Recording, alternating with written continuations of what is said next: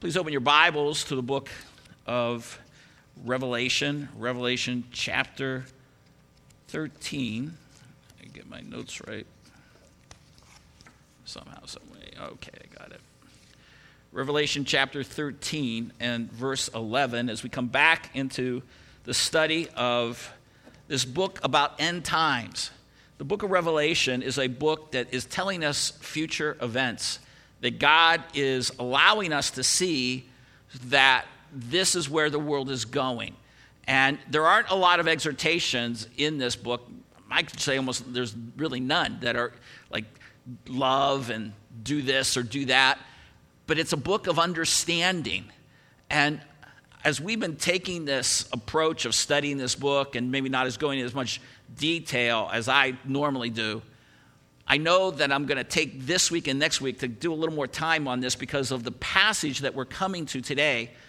Because the passage that we're coming to is, the, is a passage about the false prophet. Let me read verse 11.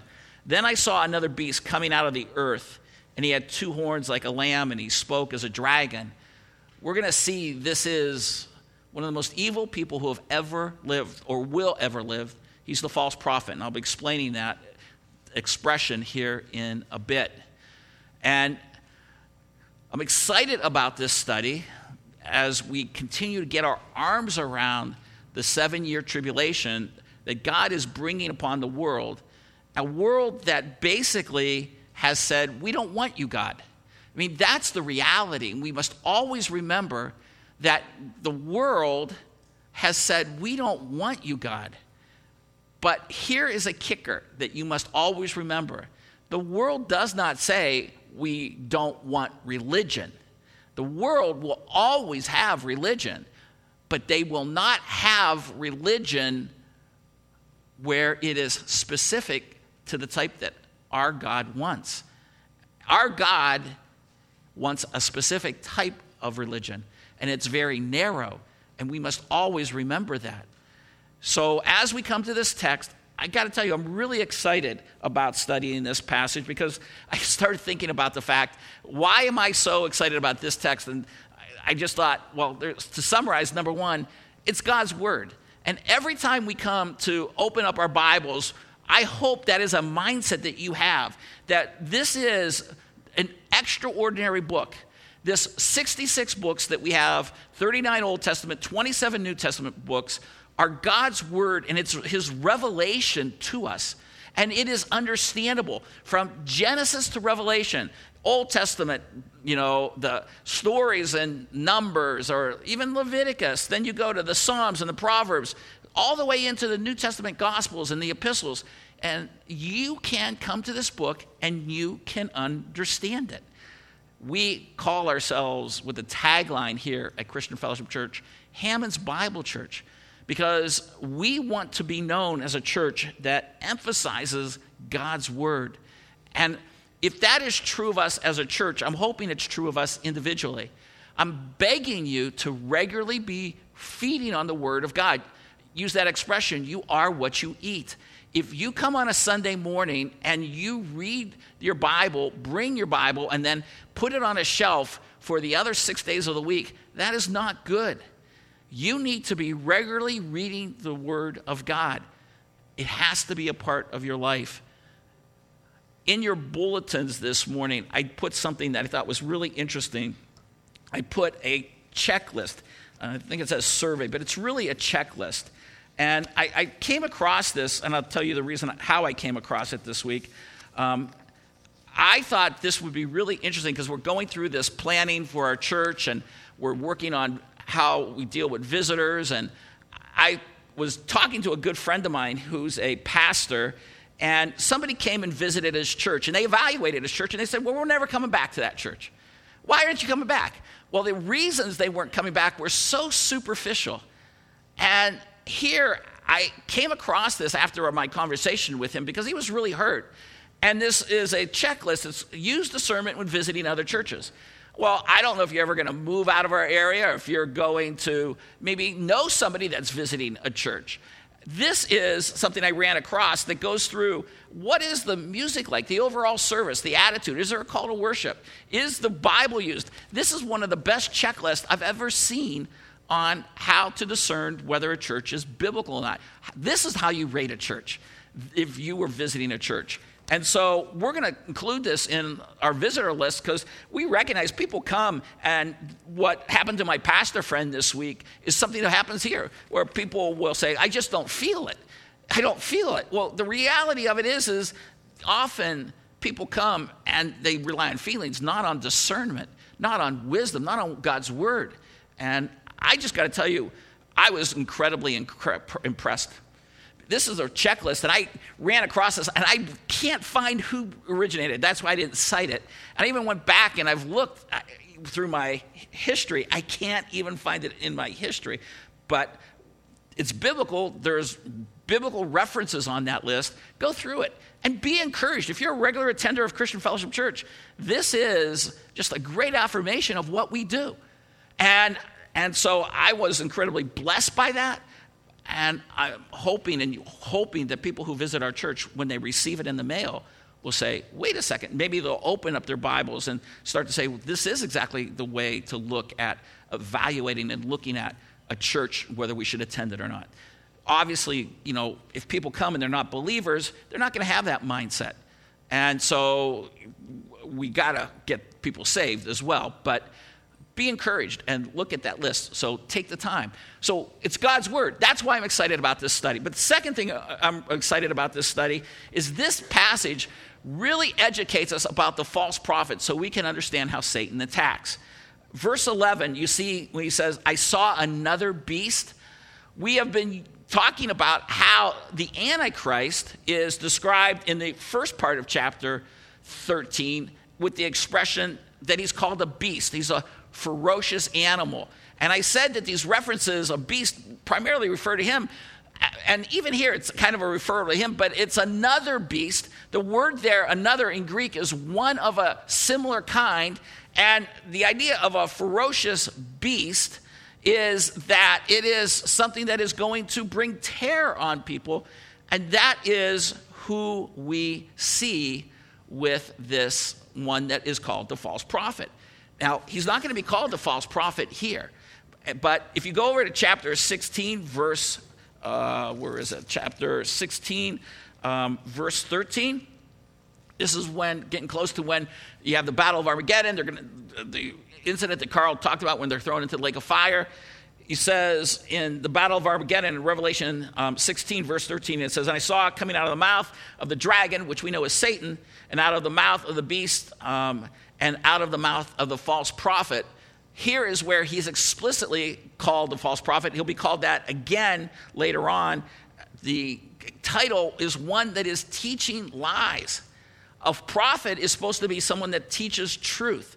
And th- this one that we see, I believe, in an unholy trinity is the spokesman for the Antichrist. And as we come back to Revelation 13, I want you to understand my excitement for studying this to understand the false prophet is that we're looking at perhaps one of the most evil men that will ever, ever operate on earth. If I were to ask you who are the most evil people that you know in history, you'd say, oh man, Hitler, Stalin, Mao. I think Stalin killed something like 80 million people through his persecutions. It's an incredible number. Do you know when it's all said and done, those guys will look like, you know, amateurs compared to this guy. This guy is responsible for killing billions. Billions because he's going to go hand in hand with the Antichrist. And as we said, the seal judgments, one fourth of the world dies. It's over 2 billion people. Through the trumpet judgments, over one third of the world dies. That's over another 2 billion, maybe 2.5 billion people. And then we know that when it's all said and done, almost the entire world dies. How many billions of people this guy kills is responsible not only for their physical death, but for sending them to hell. He's a false prophet. And so, what I want us to understand is how he operates. And this text helps us understand it, which takes us really to this. is the reason I, I get excited is it drives us to read our Bibles and study on our own. Because, like I said, there's not these exhortations, oh, I love somebody or, you know, go out and do something specific, like so many other epistles. What we're learning through the book of Revelation, where a lot of people say, well, it's just about future stuff, it has nothing to do with me. Like last week, we studied about how relentless Satan is. And we saw him kicked out of heaven, and you'd say, Wow, Satan, there's been nothing but defeat in your life. You have just been lo- a loser, loser, loser. You know, big, big L. Satan, you've lost, you lost, you lost. Stop. But instead, Satan is, y'all know the word, relentless. And we learned that instead of saying, you know, Michael and his angels, they kicked me out of heaven, I'm done, I'm going, he comes to earth empowers the Antichrist, and works on killing the majority of people. Killing the majority of people. You would think he'd stop, but he's relentless. So, how does that apply for you and me? Well, last week, for those of you who are here, I encouraged you put on the armor of God that tells us that we fight against Satan today, that there's a hierarchy of demons that are active, who are cognizant, who are aware of what you do. They know that all of a sudden you've had a problem, that you're a little tired, that maybe you're a little bitter about something. Maybe things aren't going well in your marriage. And all of a sudden, an ad pops up on the internet or some type of offer to, you know, um, get discount alcohol or something. Whoever it is, something for you to slip up. And it's there. And it looks like it's just happenstance. We have all people should not be blind to the reality that Satan is aggressive.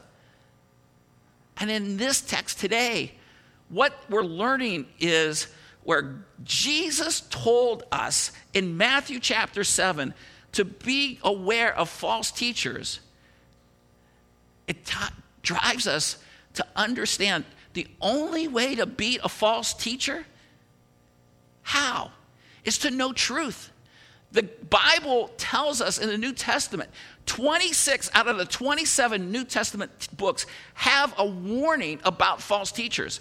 Yet, most churches, you bring up false teaching, and it's if you're just nothing but a critical, negative individual. Now, I know I got to preach and teach it in a loving, kind way, but I'm just trying to get you to be cognizant, aware that when we study this passage about this false prophet, it is the epitome of what Satan has been trying to do all throughout human history. And what he continually wants to do is to bring up false teaching, not stop people from worshiping, but bring up teaching that's a lie, often a counterfeit. And we'll talk about that as we move through this. My hope, my desire is that there is something inside you saying, I am going to commit to a regular daily reading plan because I need to be continually put before me the Word of God. And it is absolute arrogance on anyone's part to think that you can battle without this. I just want you to know, I would be personally chewed up how often I am so blessed by reading God's word, and it continually keeps before me just the tr- whatever truth, whatever reality, however, because this is a world filled with temptations. And I am a human, and I am like you, and I am weak, and I get hungry, and I get frustrated, and, I, and, and, and I can all of a sudden easily lose my way. And I am just so thankful that it is now a regular practice of mine to just wake up and get that Bible out and read it every morning and to pray. And I need that, and you need that. And I think when you see what the false prophet does, the world is going to be deceived by him, and the people of the world will have the Bibles. If the church of Jesus Christ is gone and it's raptured, they'll have the Bibles, but they'll reject the Bible. And they could combat this guy, but they won't false teaching, false prophets can be beat with the Word of God. And I want you to remember that. Watch as we go through this text. So, as we come to Revelation chapter 13, if you're visiting with us and you haven't been with us, we've been studying the book of Revelation. It is a seven year period that primarily is the focus of this book. From chapters 4 to really chapter 20, it takes us into eternity, but there is a seven year tribulation that we have studied that is clear. It is going to come as God finally is going to tell mankind, look, you don't want me? This is a world without me. And chapters 6 through 19 tell us how this plays out. There are three set of judgments seal judgments, trumpet judgments, bowl judgments.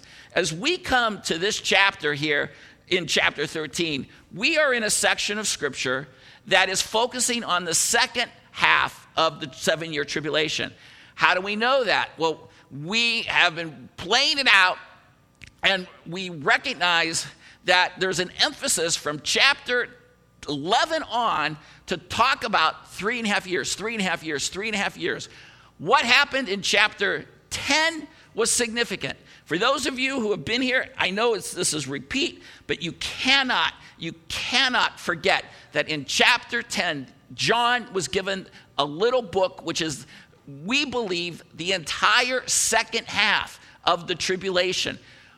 Prior to that, he has been given visions that he's sequentially getting. But when he comes to chapter 10, he's given a little book that allows him to say, Oh, I've got this book, and now I can just page through the whole thing and I can tell you about the two witnesses that will be God's witnesses on earth. And he describes their activity throughout the entire second half. And he mentions three and a half years for that they do. When we come to chapters 12 and 14, this is a continuation of this. And you look at the back of your sermon notes. On the back of your sermon notes, it says the cast of characters because what John is doing is in chapters 12, 13, and 14, he's telling the story even with some historical reference, how Satan has been trying to stop God's plan of wiping out Israel, by, by wiping out Israel, wiping out Jesus Christ, wiping out every believer, killing every human being. And chapters 12, 13, and 14 will tell the story of how Satan works through the Antichrist, and in the end, he will lose. And, and that's what chapters 12, 13, and 14 do. Chapter 15, 16 is going to tell us about the end uh, with the bowl judgments. Chapter 17 and 18 are going to tell us about how the Babylon is going to play its part in the second half as well. So these characters that we have seen, you go up to chapter 12, verse 1, started with a woman clothed with the sun, and it was symbolic of the fact of Israel. And the way you look at chapter 12, verse 1, it says, A great sign appeared in heaven, a woman clothed with the sun. And if you weren't with us, I would encourage you to go back, listen to the podcast, look at the YouTube video. We tied it into the Old Testament passages that validated that this is the nation of Israel. God is using the book of Revelation to challenge you. Why is he challenging you? Is because we know how many verses are quoted from the Old Testament in the book of Revelation. The answer is zero. You do not find one quote from the Old Testament in the book of Revelation. But for those of you who regularly attend here, you were given a PDF at the beginning of our study. It was by a man who went through every verse of Revelation and he tied in not 10, not 20, not 100, but 500 references to the Old Testament. This book of Revelation is a book that calls you to know your Bible because it pulls everything together. No wonder, and I say this humbly, so many, I think, pastors that have told their congregation, we're not going to teach Revelation because you can't understand it. It's, it's just too hard. It's too controversial. The reason is, is because most of them do not care to know even their own Bibles. Because this book, I believe, is understandable. Yes, we may come and we may not understand some precision, and we've just got to say to, to a certain extent, look, I know the Antichrist is going to be like this, but I can't tell you exactly how tall he is or something like that. I can give you some parameters, but at the same time, I don't have to ever come to you and say, Book of Revelation is over my head too much. You're going to see as we come again today that this is understandable. And so I told you we're going to take two weeks on this false prophet because he is important. He is someone that you need to understand.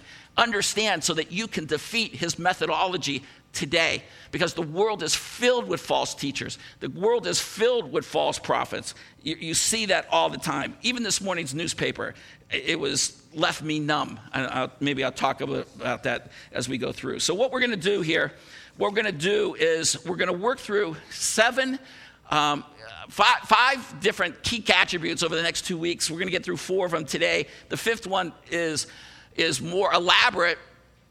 And the reason I want to do this, go through this a little bit slower, is because so much of what is associated with the Antichrist, the making of an image, controlling buying and selling. For those of you who know your end times theology, you know how the Antichrist is going to control all end time buying and selling. This mark of the beast, you know, the 666. How many people of you really associate and understand it's dealing with this false prophet? It all comes from the false prophet. And I want to keep that before you. It's the false prophet who, who works to support the Antichrist in the mark and the number. All right? So I hope that piques your interest. So we're just going to go through these characteristics today, four of them out of the five, and then the fifth one is going to be more detailed next week. So, verse 11 Then I saw another beast coming out of the earth, and he had two horns like a lamb, and he spoke as a dragon. Here's what we go fill in the blank. He will be a dragon in sheep's clothing. Now, some of you know that there is an expression, a wolf in sheep's clothing. It is, I thought, kind of humorous, dragon in dragon in sheep's clothing because the dragon is worse. You see, he says, I saw another beast coming up out of the earth, and he had two horns like a lamb. He looks like a sheep. He looks like a sheep, and he's got two horns. So let's understand this. First of all, when he comes out of the earth, what is the significance of that? Well, again, commentator after commentator who's dealt with old time his, historical um, literature for medieval people, old times people, the reality was something coming out of the sea was a deep sea monster, and it was far scarier. So far scarier to have a beast come out of the sea. And there's writings, they talk about things coming out of the sea. And it's no accident where did the Antichrist come from? The Antichrist, if you look at chapter 13, verse 1, John uh, sees the dragon standing on the sea of the seashore, and he saw a beast coming out of the sea. And we said that the sea is a metaphor for the satanic activity. So, again, go back to the podcast. I'm not going to reiterate all of that. But here, now we have one coming out of the earth. What's the significance? Well, the earth is nicer. It's not as bad. It's not as scary. It's coming out of the earth. And it fits with the fact that he is one that looks like a lamb. How many horns does he have? He has two. Remember, horns denote power. We did a study on that one as well. So these aren't things that you just have to guess at. These are things that scripture were explicit talking about kings and power. and he's only has two. And they're small, right? Doesn't it say? It says he had two horns. Okay, not small. It says it just says two. He has two. Well, two, he's powerful, but he's not like powerful like the Antichrist. He's going to come in like a lamb. He is what Jesus warns about is a wolf in sheep's clothing. Those are not my words, those are Jesus' words. Jesus talked about being aware that false teachers come in like lambs. They come in like they care for you. They look like they are going to be nice. They are going to be helpful. They're going to be beneficial. They're going to be religious. But what they're going to do is they're going to be traitorous. You see, when I think about what is so bad about a wolf in sheep's clothing, a wolf in sheep's clothing is someone that basically, if I put it out there, is someone that has hidden intentions. And they're not good. You know, it's not good. No father wants his daughter to go out and date somebody and they come with the full intention that they're going to sexually abuse their, your daughter that night and when you know and and and and you know it's horrific when someone comes and they act as if they're nice and they act as if they're on your side. They act as if they're going to be with you. What is the horrific problem with a wolf in sheep's clothing? Well, think about it. Let's all pretend. Let's put on our sheep hat. If we were sheep and a shepherd was taking care of us and he's taken us out into the, into the field. And a new sheep comes in and we're going to be happy to see him. We're going to make sure that he gets food. We're going to care for him because he's one of ours. And we're going to make sure he gets water. And when the shepherd is out there trying to protect us maybe we'd all huddle together because we want to protect that one. How horrific it would be if all of a sudden in the midst of the night he decides to pull one of us aside and then decides to take a bite out of us and eat us. And he thought, in the initial part before you die, you'd say, But I thought you were one of us. I thought you were going to be here for us. Well, that's the reality of what, uh, uh, the horrendous nature of a false teacher. And again, I can't emphasize enough how false teaching is emphasized over and over and over because God is constantly aware. Satan's main is false teaching. The continual reminder to you that really it doesn't matter. We're all okay. It's all, as long as we're all going to the same religion. One of the things I do often when I meet someone and I present the gospel to them, and when I share to them, you know, um, the gospel, and I, I, ask, what do they believe? And I can't tell you how many times people will say, well, yeah, you, you know, I believe you got to believe in God. And, and I'll say, well, does it matter what God you believe in? They'll tell me often, no. No, it doesn't matter. You can believe in Muhammad, you can believe in um, and, and, and, and Buddha. It doesn't matter what God you believe in. Well, that's a lie, people. And this one is going to be a lamb but he's going to speak like a dragon. And we've seen that the dragon is filled with blasphemies. We saw that earlier in the chapter. Lies about God. So here he's a dragon in clothing, uh, sheep's clothing. And verse 12, it says, he exercises the authority of the first beast in his presence, and he makes the earth and those who dwell in it to worship the first beast, whose fatal wound was healed. Remember, Antichrist gets apparently killed. We don't know how he's going to actually pull it off. We went into some of the detail, but it's going to appear that he's had a resurrection like Jesus. But it's going to be inter- what's interesting here is he exercises all the authority of the first beast. Well, the first beast was given all the authority from the dragon, and the dragon is Satan. And the word that you're filling in the blank with is Trinity. And for those of you know your theology, we believe that there is a Trinity in our Godhead. The word Trinity doesn't appear in the Bible. Some people will say, well, that means it's not in there. But the reality of it is, is that we believe that there are passages that clearly teach there's God the Father, there's God the Son, and there's God the Holy Spirit. And when you look at the Trinity, you recognize there's an order within the Trinity, how God the Father sends the Son, and how the Son is supported by the Spirit, and the Spirit points everybody to Jesus. Well, here, what you have is an unholy Trinity because the authority of the dragon is flowing through the Antichrist down into this one who is going to have the spirit of the Antichrist that is going to support people to worship Satan. And how people are going to be so twisted and so utterly, utterly clear that they are worshiping Satan is beyond me. Now, again, my one thought is that there, there is the exposure that I've been given over the last 20 years that there are people who sincerely believe in the Garden of Eden that Lucifer was the good God. He was offering information to Adam and Eve, and when, when Adam and Eve got that information from Lucifer, Jesus got snotty, and Jesus and God the Father all had to throw a little hissy fit and they kicked them out of the Garden of Eden. And ever since then, the good God, Satan, Lucifer, has been trying to get information back to them. I don't know if that's gonna, how it's going to play out or not. All I know is that people are going to be so warped during this time, there's going to be an outright worship of one who is a liar. And let me just tell you, in that scenario, the whole point is that when Satan gave Adam and Eve information, he knew it would kill him, and he could care less. He just wants the worship, he wants the allegiance, and he is not a good God, small g, in any way, shape, or form.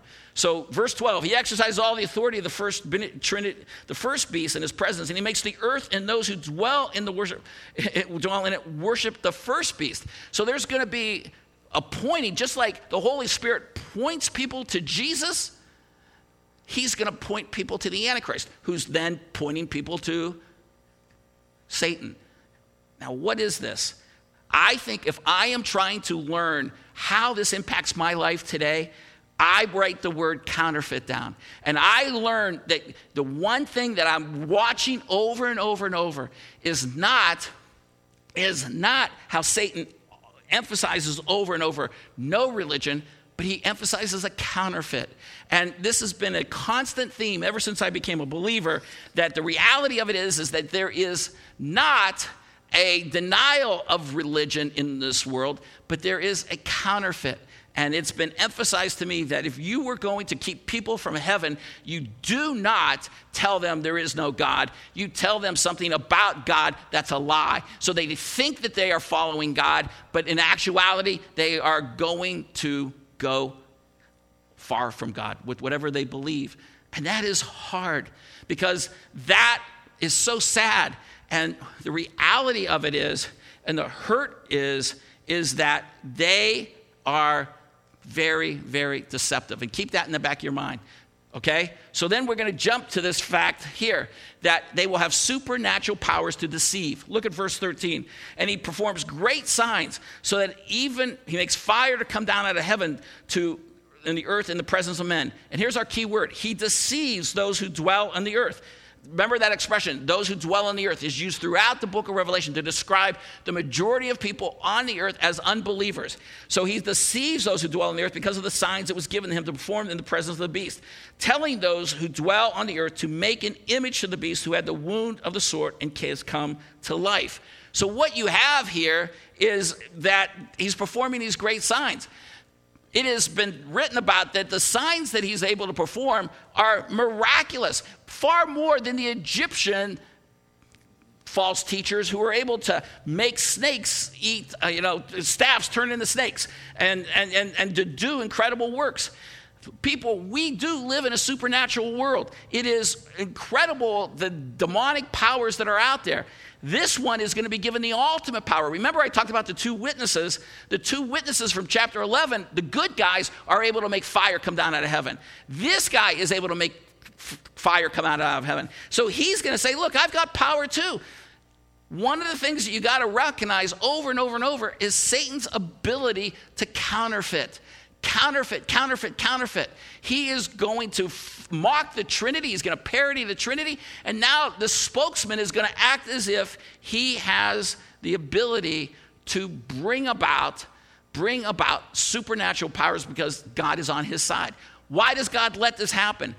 Remember, this is a judgment. The world has said, you know, we don't need God, and, and, and we don't need to have God change our life and interact with our life. We don't need His ways. So God is finally saying, fine, you want a world without me?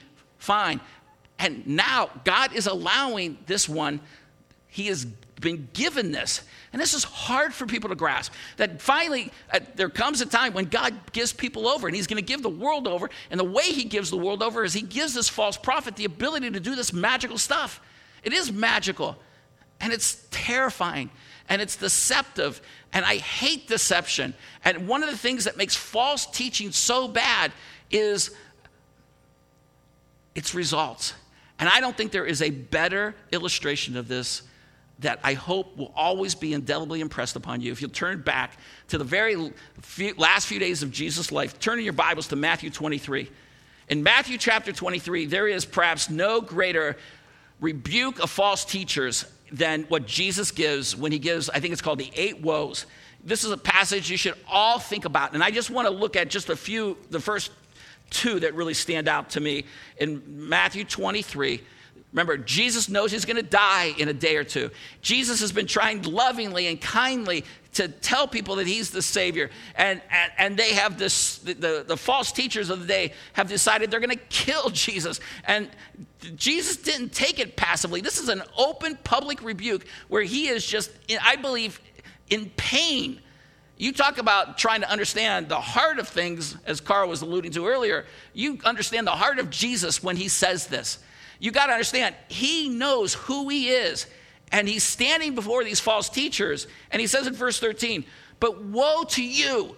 Can you imagine saying this right to somebody's face? Woe to you. Woe is a strong thing. We've seen woes in the book of Revelation when it talks about the incredible judgments. So he says, Woe to you. Woe to you, scribes and Pharisees, hypocrites. What is a hypocrite? Oh, hypocrite is a wolf in sheep's clothing, one that looks like it's there for good, but it is not. He has a false intention. So he says, Woe to you, because you shut off the kingdom of heaven from people, for you do not enter it in yourselves, nor do you allow those who are entering to enter in. We must understand false teachers false teachers, people, every religious group that denies the gospel that we teach at this church, faith alone in Christ alone, who's God and man, who died on the cross and rose again, everybody that denies that is a false teacher. And Jesus here is saying, You do not enter in, but you don't let other people enter in. That is, that is something that is inconceivable to me what, that you would not want people to go to heaven. You are so sold out into your false teaching that you would willingly let children, teenagers, young adults, elderly people all go to hell because you are lying to them. Verse 15 Woe to you, scribes and Pharisees, hypocrites, because you travel around on sea and land and make one proselyte. And a proselyte is a convert and you make one twice as a son of hell as yourself, you should star this Bible. This is one of my favorite verses in all the Bible. Why is it one of mine? Because this tells me how important it is to get good teaching out. You see, when, when he says you become twice a son of hell, what does it mean to become twice the son of hell? Does that mean you go to hell and the, the flames get turned up? No, no. What that is talking about is when someone gets false teaching. Let's say somebody grows up in a church that teaches lies. And all of a sudden now they're exposed to the truth. What they're going to do is say, Well, no, I, I grew up in this church and I, I, and I know what they've told me. And they told me that Jesus isn't God. And they told me that my baptism saves. And I'm going to hold on to that because that's what I always do. It's my mother told me, my grandmother told me, and we've always gone to this church, and my family's always gone to this church. That's what it means to be a son, twice the son of hell. Not only are you committed to not honoring God, you're committed to your false teaching. So you're committed to your sin, and then you're committed to your false teaching. Jesus recognizes the impact of false teaching. Uh, it's one of the most heartfelt, I think, warnings. You're making someone twice the son of hell by giving them false teaching. That's what the Antichrist does. And here he's given supernatural powers to the false prophet who will emphasize, yes, whatever the Antichrist is saying, he's right. Now, there's all kind of people who've tried to identify who the false prophet is. I can tell you, we don't know. There's a lot of people who believe it's the Pope. I personally, I would say, because of his false teaching, Catholicism does not teach the truth. Catholicism teaches a false way of salvation. Even today, there is a half page article in the newspaper, for us who still read the newspaper, on how wonderful the Pope is. And he's in Canada and he's making this great apology, but there's accolades for him. He's a worldwide religious leader who gets all kinds of accolades. Is it him? There's a good chance, but we don't know for certain. And anyone who says they know for certain doesn't know. The Bible just makes it very clear that he will be religious in nature because he's a prophet and he's a false prophet and he will deceive, deceive, trick. And then lastly, what we're going to look at today is this one, okay?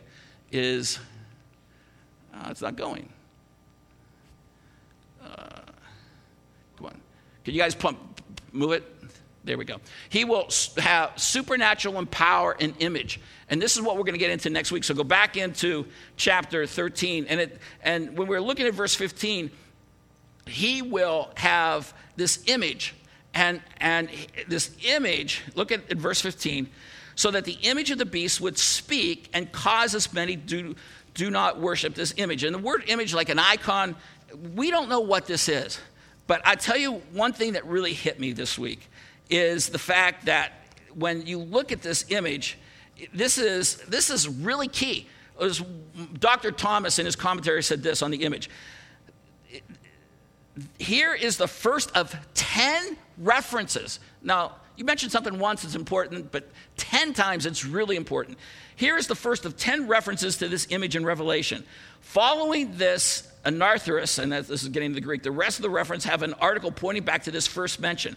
Whether this is an image of an emperor or a coin, coin or that of like a Caesar in Christ's time, or a statue to which people must bow down, such as Nebuchadnezzar in Daniel chapter 3, it's not clear. Since the pattern of this demand for worship comes from Daniel 9, Daniel 3, 4 to 6, the latter appears more probable. In John's day, the cities of Asia, Pergamum in particular, had temples erected for the worship of emperors. Why should this great ruler of the future not have a full blown statue toward which the people could direct their worship? So that's a possibility. But I'm going to tell you something that really hit me this week. I, and I really had never caught it. You see at the end when it says that the image of the beast would even speak, however that's going to play out, and I know some people would think it is like a hieroglyphic or whatever, somehow he's going to be able to bring life to this. And again, remember we was in counterfeit, reproduce, look like God. Who can bring life? God can bring life. They're going to be able to say, look, we created life. And it's going to be able to speak, and it's going to give the sense that it has life, whatever this image is. Again, part of the judgment upon people that God is allowing this to play on. But here's where I, I get really even more terrified. And if you don't worship the image of the beast, you're going to be killed. Dr. Thomas, who is pr- precise beyond belief in his commentary, made this clear. I always looked at this and I thought, you don't worship the, the image, maybe soldiers come in and kill you. But he's indicated that it is the image that will have the ability to kill you. So I just want you to be aware of that. That this is incredibly powerful. So that somehow these images will be set up, and you talk about no ability to run and hide, which we'll get into the mark of the beast and the ability to control all buying and selling. These images, can you imagine being set up around the world? And if you don't bow down, you don't give it homage, you get killed. This is a surreal type time of existence in the world. It is horrific, people. None of us want to be alive. Sadly, I can't imagine. Some of you might be alive. If the tribulation starts tonight, we don't know when this is all going to start. Some of you could be alive during this time. This is why I say you better come to Jesus. Jesus is God and man who died on the cross to pay the penalty for sin. He offers up himself today, forgiving your sin. But you must turn from loving your sin, loving false teaching, loving the wrong way, and say, I give my allegiance to you, Jesus. In faith, I come to you. I believe you're Lord. I believe you're the God of gods, King of kings, Lord of lords. That video that we showed at the beginning of this uh, service today was one that I showed hope that everyone who's a believer, you, you are in love with Jesus. You, you pour your heart out into him. You know, we say you're saved by faith. It's because you're leaning on him, you're turning to him you have a love for Jesus, you want to be with him, and you want to study his word. If that's not there, you know, then you are not in love with Jesus. And Jesus talks about if you love me, you obey me. And I don't want to make it cold hearted, but there's a sense of a passion that you want to honor Jesus. And so I'm telling you, make sure you believe today and turn from your sin I beg you, because today is the day of salvation. Some people, amazingly, are going to hear messages about the false prophet and are going to meet him face to face or see him on TV, however that's going to be, and they're going to have to go through this. And by that time, the majority of power of the false teaching is going to sweep the world. It's going to be few and far between the number of people that get saved in the tribulation. And you say, well, that just doesn't seem right. But remember, God says, narrow is the path that leads to life, wide is the path that leads to destruction. And one of the things that's really hit me over the past two weeks is I was dealing with someone who, who was talking about the population numbers uh, during the flood. And I went and I checked this because of a sinless world, because of a sinless world that, you know, hadn't had the long series of degradation when you know Adam and Eve sinned, and now it's sin has just started. They think that within the first thousand years, the world's population could have been four billion people. Four billion people. Why is that so significant? It's because only eight were saved in the ark. You put 8 divided by 4 billion, and it's infinitesimal. I think in the tribulation, it's going to be numbers like that. That's my, because the world is going to see the majority of people following this false prophet and then following the Antichrist. So I would tell you today, yeah, I would get my acting gear. I would turn to Jesus.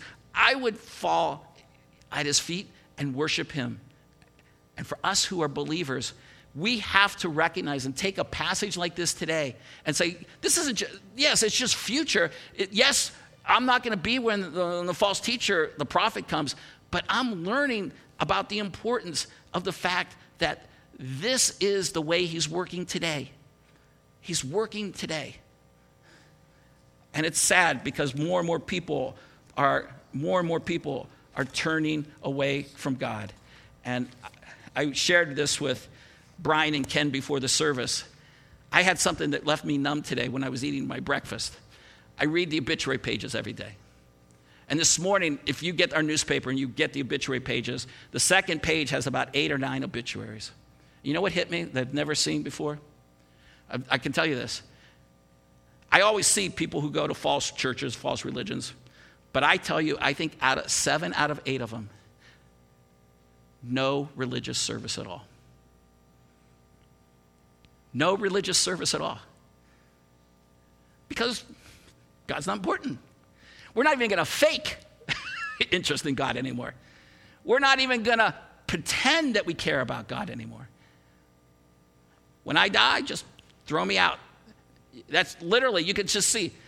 You read these, oh, he gave his body to science, or he's, you know, which doesn't mean, but there's no service, and no service, and no service, and no service. And I just kept reading it. No service, no service, no service. That's the world we live in. And people are spiritually dead. Today, not only do I ask for you to say, I'm going to be more committed to reading God's word, to protect myself doctrinally, but I want you to recognize our world has pushed God out and doesn't care in any way, shape, or form about him. And it's you who've got to be bold with the gospel and love and kindness. Ask people, what do you think about God? And then we are presuppositional in our apologetics here. We proclaim God. Yes, we can use evidences. That's fine. I believe evidences are fine. But people are needing to hear about God. And what that means is you've got to say, I declare to you that there is a Savior. I declare to you that you're a sinner. You say, prove to me there's a God. I don't have to because it's not my job to prove that there's a God. It is the Holy Spirit's job to convict of sin, righteousness, and judgment. I just tell people about Jesus. And I tell them so that the Holy Spirit will convict them. Who's the one that's going to convert them? The Holy Spirit. I don't need to become argumentative. I don't need to get foaming at the mouth. I just need to tell them in love and kindness, turn to Jesus. Because as Ephesians 2 says, they're dead spiritually. Let's pray. Father, I thank you so much for the Word of God. And I pray that we are protected here at Christian Fellowship Church. I pray that right now everyone in our congregation is making a commitment to say, I want to honor God's word. I want to read God's word. I want to know God's word. Help me to put on the armor of God. Help me to be cognizant that the Satan is aggressive and he's relentless. And help me to be cognizant that doctrine helps me fight him. And for anyone who doesn't know Jesus, may today be the day of their salvation. May they come to Christ. It's in his name we pray. Amen.